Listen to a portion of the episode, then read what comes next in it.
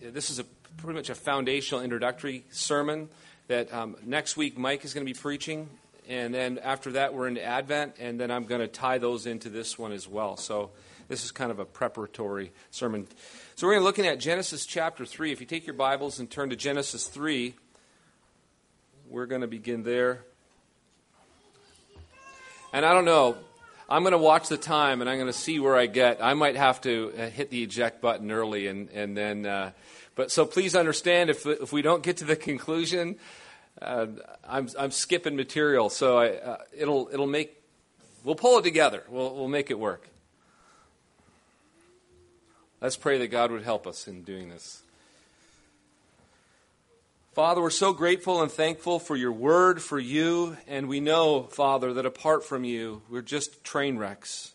We're disasters. Our lives are a mess. Father, we won't even turn to you or approach you unless you, by your Spirit, bring conviction to our hearts and help us to see and understand our sins. We ask, Father, this morning that we would understand ourselves, we would understand our world, we would understand the nature of life and death. For we ask this in Christ. Amen.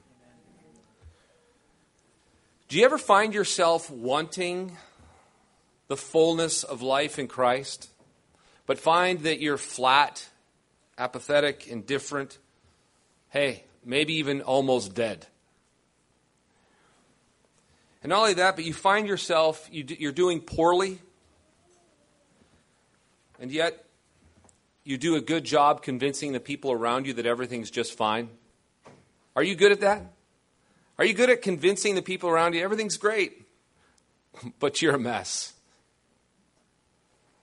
We usually get pretty good at that. We become very, very clever, very shrewd, very capable of, I know I am, I can smile and everything's great, and you have no idea what's going on.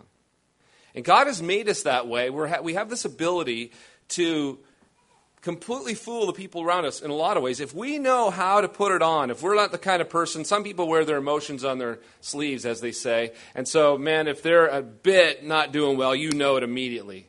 Then others, everything's great, always great and just have a really good ability to always put that forward. But they could be dying inside and you don't even know. Do you find it easy to confess to others your struggles, your fears, your insecurities, your questions, your problems? Or do you find that incredibly difficult? Isn't it crazy that in the people of within the family of God, we're, we are more prone to fake it than we are to confess it. We're more prone to let people think that everything's great because that's where the pressure lies. Because, hey, when you're a Christian, you're, you have to have it all together, right? That, and we realize there's pressure. And if there's cultural pressure that way, that's how we live. We just rise to the expectation. And why do we do that? Well, there's several reasons. In truth, I'm afraid you won't accept me. I'm afraid you'll reject me. I'm afraid you'll think less of me. I'm afraid you might laugh at me. I'm afraid. And so I'm controlled by fear. But here's the thing I also, on the flip side, I don't want to burden you. I don't want to overwhelm you. I don't want to depress you. And so what do I do? I stay trapped in my own prison. And this is very common within the life of church. But we have to understand something that Christ came. This is, the, this is what's ironic about it all. He came that you might have life and have it to the fullness. He, he wants us to know life, eternal. When Jesus talks about eternal life, he's not talking about just living blissfully forever. It's, it's a, the word life there is in reference to the state of the person's being and soul, full of life forever.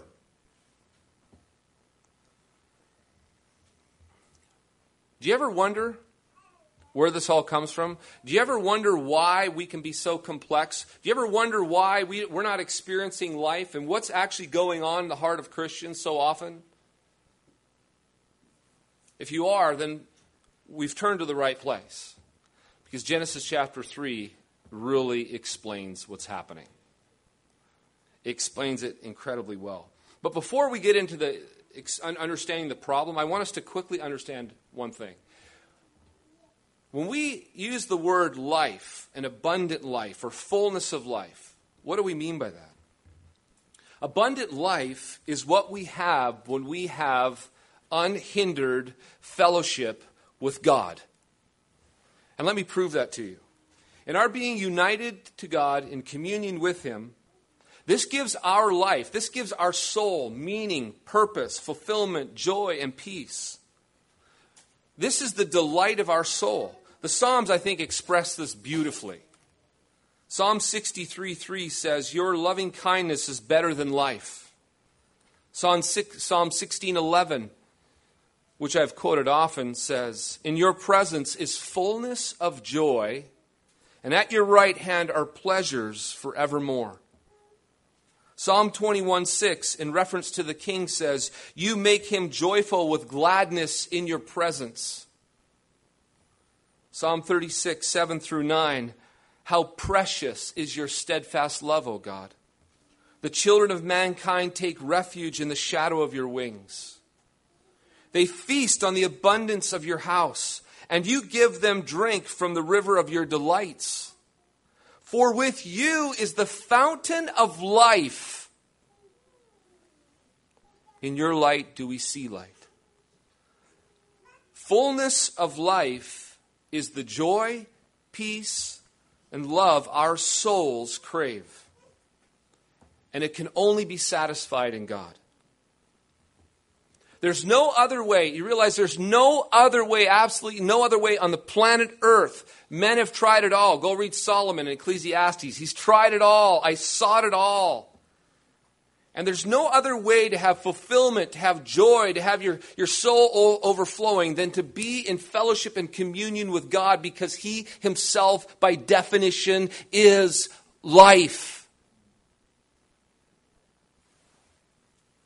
And this is what union and communion with God was like. And in, in Genesis chapter 2, Adam and Eve, all they know is life life to the fullest. Their souls were fat. Meaning, joy, peace, fulfillment. It was just overflowing. It was great. But as we'll see, abundant life is always at risk, always at risk, the moment we pre- we're presented with a tempting lie. Genesis chapter 3, let's pick up there, chapter 3, verse 1.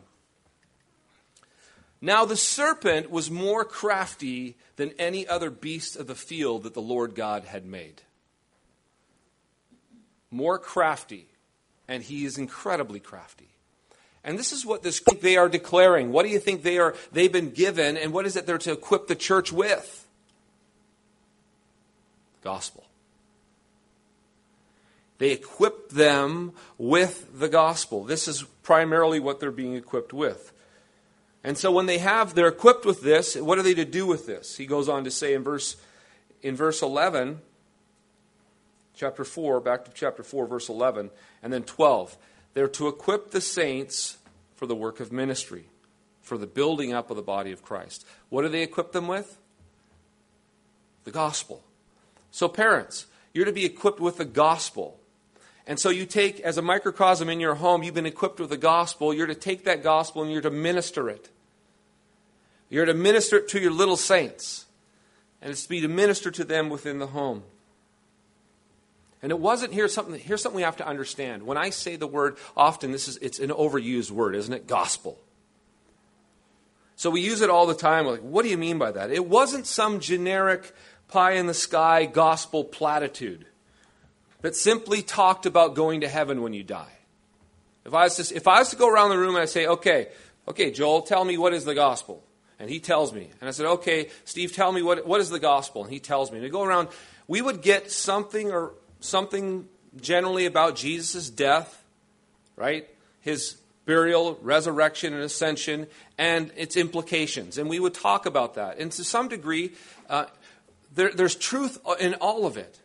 But typically, when the gospel's thought of, it's, it's really the issue it's, it's seeking to deal with is that here it is, you are under the wrath of God, and you want to be free from that and go to heaven when you die. It's the pivotal point.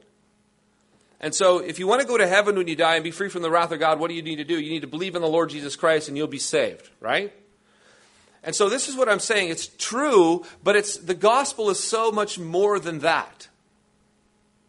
It has implications to every single area of life. The gospel is needed in all things. And by gospel, we can say short, it's shorthand for all the work of Christ. What Jesus has come to do. And Jesus didn't just come to do to, to, to get people to heaven. Jesus says, I have come that you might have life and have it to the fullest. Jesus said, I have come to set the prisoner free. I have come to set at liberty those who are held captive. I have come to heal the brokenhearted. I have come to proclaim good news. Jesus and what he's come to do has implication and application to every single aspect of our lives. You know, to realize the fact that Jesus is king of heaven and earth, it has implications for how we live. And this is, this is it's, it's a robust gospel that has to get into all of our lives in every nook and cranny. And so, as parents, when we're equipped with the gospel, and understand a good, thorough understanding of the gospel, we're then able to go and minister the gospel. But if we're not equipped with it, we're not able to minister it. And so, we first of all, the very first step is that we need to be, get equipped with the gospel. And then now we have to ask the question okay, so you get equipped with the gospel. For what? For the work of ministry. So that you would minister this gospel to one another. And then what happens? What does this look like? How does, how does it describe what this ministry is like? Well, he goes on to actually describe what it's like. If you look at the end of verse 12, going on to 13 and following, it says, For the work of ministry, for the building up of the body of Christ, until we all attain to the unity of the faith and of the knowledge of the Son of God to mature manhood, to the measure and the stature of the fullness of, God, of, of Christ, so that we may no longer be children tossed to and fro by every wind of doctrine, by human cunning, by craftiness and deceitful schemes. So, what is the point? That we to be equipped with the gospel to minister to one another so that what? So that we would all grow up and be built up into mature manhood, into the fullness of Christ. The fullness of Christ is what we want in each person. And this is exactly what Paul prayed for in, in, back in Romans chapter, uh, sorry, Ephesians chapter 3. Throughout this whole series, I've been given a benediction at the end of the service. And it comes from this Ephesians chapter 3, verse 14 and following. And if you go there and look at it, just swing back there, Paul prays for them. And he, what does he pray? That he prays that he says, For this reason, in verse 14, I bow my knees before the Father, from whom every family in heaven and on earth is named, that according to the riches of his glory, that he might grant you what? To be strengthened with power through his spirit in your inner being, so that you might understand and know what? The height, the depth, the width, of the love of Christ. And what happens when you get that and understand this all? Verse 19. End of verse 19, he says, And that know the love of Christ which surpasses knowledge, that you might be filled with all the fullness of God. He prays for them that they might be filled with all the fullness of God, that the fullness of Christ might be manifested in them fully, completely. So they have fullness of Christ, fullness of life. You know, too often we think of a person, they hear the gospel, they believe, they get assurance that they'll go to heaven when they die, and then we get on with the rest of life. And so, when life is filled with trials, temptations, frustrations, pain, anxiety, stress, depression, insecurity, etc., do you know what we don't think of? We don't think of the application of the gospel toward it. We think of a life management skills, counseling, pills, coping mechanisms, etc. If you think of the issues that are go on in the life of, of the people of God, the struggles and the stuff that's happening, do we, do we think of the gospel as the solution? Be honest about that, do we? Do we think that the, the solution, the answer, what they need is the gospel? Well, no, because the gospel, it seems in so many ways, is just addressing that eternal issue of whether or not we'll go to heaven when we die. Which it does, but so much more than that. And I'm convinced one of the biggest problems we have is that we're not equipped with the gospel and understanding it so that we know it, the, the gospel deals with, you know what? It deals with depression. It deals with anxiety. It deals with mental disorders. It deals with people's issues in the world. Jesus came, He came to set the captives free. He came to heal the brokenhearted. He came to set at liberty those who are held in bondage. He came that you might have life and have it to the fullest. Now, He's not messing around, but it sure seems like it. He's not telling a lie. It sure seems like it. Do you look around? Do you see the fullness of life overflowing? Do we see ourselves captives set free, set at liberty? When the Son sets you free, you're free indeed. Do we see people with the joy of the Lord in their life, understanding what Christ has done for them? I don't. I don't. I see so many people, so many Christians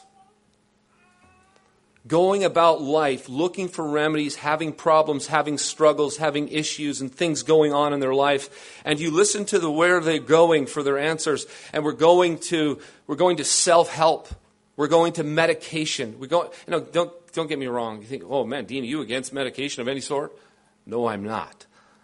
But issues of the soul, I am against medications for issues of the soul. And that I will say boldly, because the remedy is Jesus. The issue that needs to take place and be healed is it comes from Jesus. Because I believe it addresses every area of life. And when we understand this, and we understand the point is that we had come to this fullness, this full stature of Christ. We come to know, know the fullness of Christ. And that's what Paul prays for that they would be filled with the fullness of God. Oh, Lord, that they would understand this. And when we get that as parents and we're equipped with that kind of gospel, then we can address the issues of our children the same way. So fundamentally, we have to understand that life is taken away when we believe a lie which leads to sin and find people entrapped. Because sin brings with it a certain kind of death. So, here, let me give you an example. So, when your children are insecure around their peers. You, you see sh- signs of insecurity. Does the gospel have anything to deal, do with that? Does it, or is now is that a completely separate issue? Now we're dealing with insecurity. It's over here. The gospel's over here. But we have to understand, no, the gospel has something very significantly to say to, toward that. Because what your children, what anybody do, what you're doing as a parent, what I do when I'm insecure, you know what I'm doing? I'm believing a lie. And what's the lie I'm believing? That acceptance and approval from my peers will give me meaning and fulfillment. That's the lie. What's the truth? The truth is, I have all the acceptance and approval I need in Christ. Ephesians chapter 1, he's hammering this. That's the truth. That in Christ, the Father accepts you. you. You have the acceptance and the approval that will give you meaning and fill your soul. Do you realize the acceptance and approval of your peers will not fill your soul? It will leave you empty and wanting. But the lie is, it looks tempting. If I could get that, then I would be filled. The truth is, no, you'll only be filled, you'll only have meaning when you understand that you're accepted in the beloved, you're accepted in Christ, you have it already. Now, to me, that's incredibly practical in terms of the gospel. Because insecurity is just one of many issues we face. And the gospel says something toward it. There's a lie being believed when we have insecurity. And the truth, when you know the truth, the truth will set you free. So, what do we do? What do we need to guide our children in is repentance. Repent from that unbelief. Repent from that lie. Repent and turn and embrace the gospel, which says you're already accepted. You already have all that you need, and find it there, and finding it there, you'll be filled. So we need to understand that Jesus truly did come to set the captives free, and he came that we might have life and have it to the fullest. But this only happens, only happens as sin and unbelief are taken care of. And when you see sin and unbelief in your children, you know what it's going to cause? You see manifestations. You will not see the fullness of life in Christ. You're going to see anxiety, fear, insecurities, and all kinds of manifestations of it.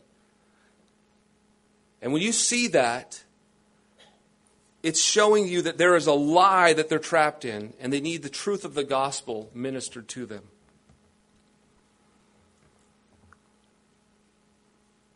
Here's the next thing. Here's something else we have to consider. Because, so we understand that God gives the gospel to these apostles and these prophets and why? To equip the saints. And you're the saints, and so you're equipped, and you're to go do what with it? You're to minister to one another. What are you to minister to one another? You're to minister the gospel in the nooks and crannies of life and get really good at it. And then what happens as we minister the gospel to one another, what, what's going on? Well, we start to build one another up in the faith. We start to build one another up in the fullness of Christ, as it says. And then he gives a little bit uh, specific uh, answer as to how that happens. How do we do that? If you look at verse 15, it says we're to speak the truth in love. Chapter 4, verse 15. Rather, so he says this is you know, instead of being tossed to and fro by every wind of doctrine and the, in the, in the crafty lies, the cunning crafty, crafting lies and deceitful schemes, it says, rather than being tossed about and being confused by that, rather you're to be speaking the truth in love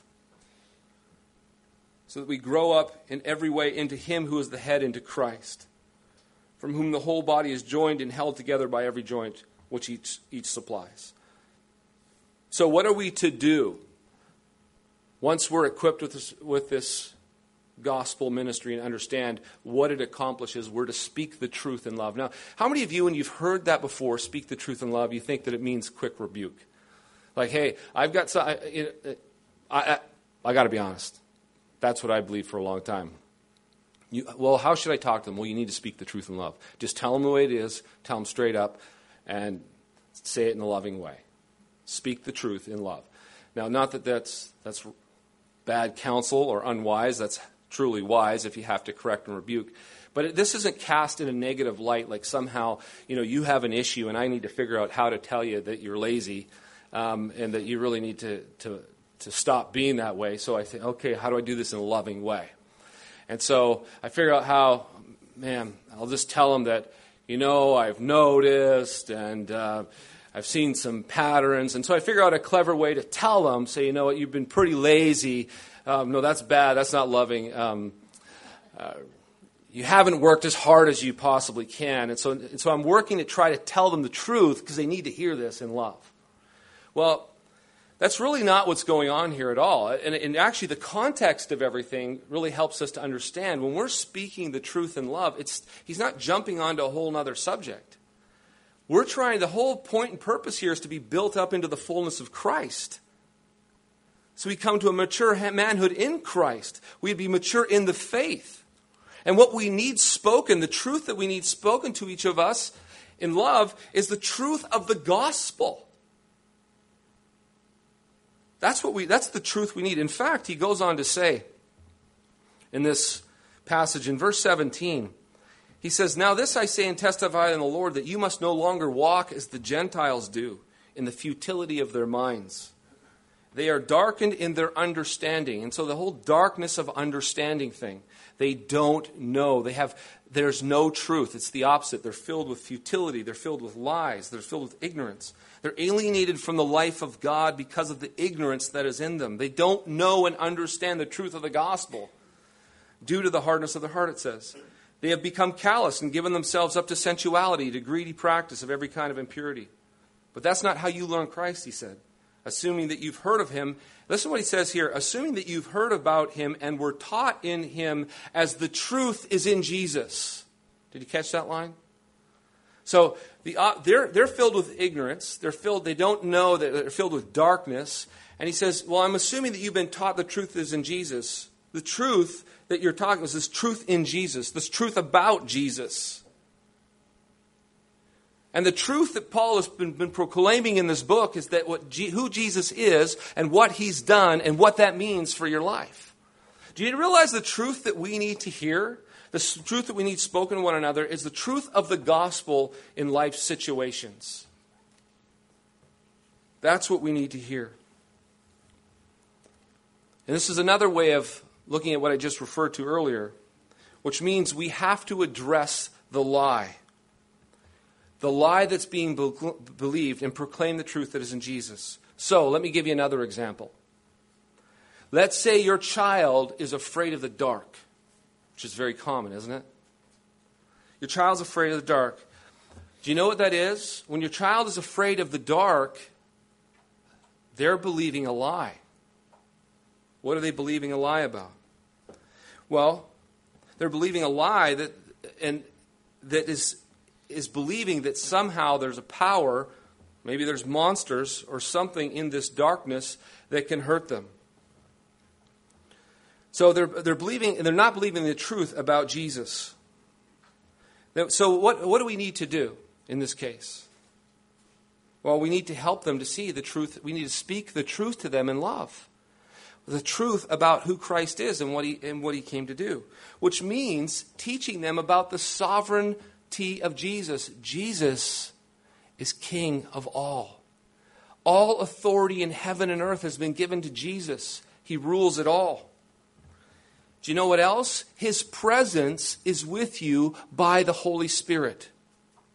He's king and ruler of all. His presence is with you by the Spirit. And you know what? The inability of evil or monsters to have power over, over you is impossible because you're in Jesus. Do you realize that all evil powers and, and principalities and dominions and rulers and demons and no matter what are in, under the feet of Jesus? And if Jesus says jump, they boom, they jump. If Jesus says be gone, they're gone. At his very word, they must leap. We need to understand that.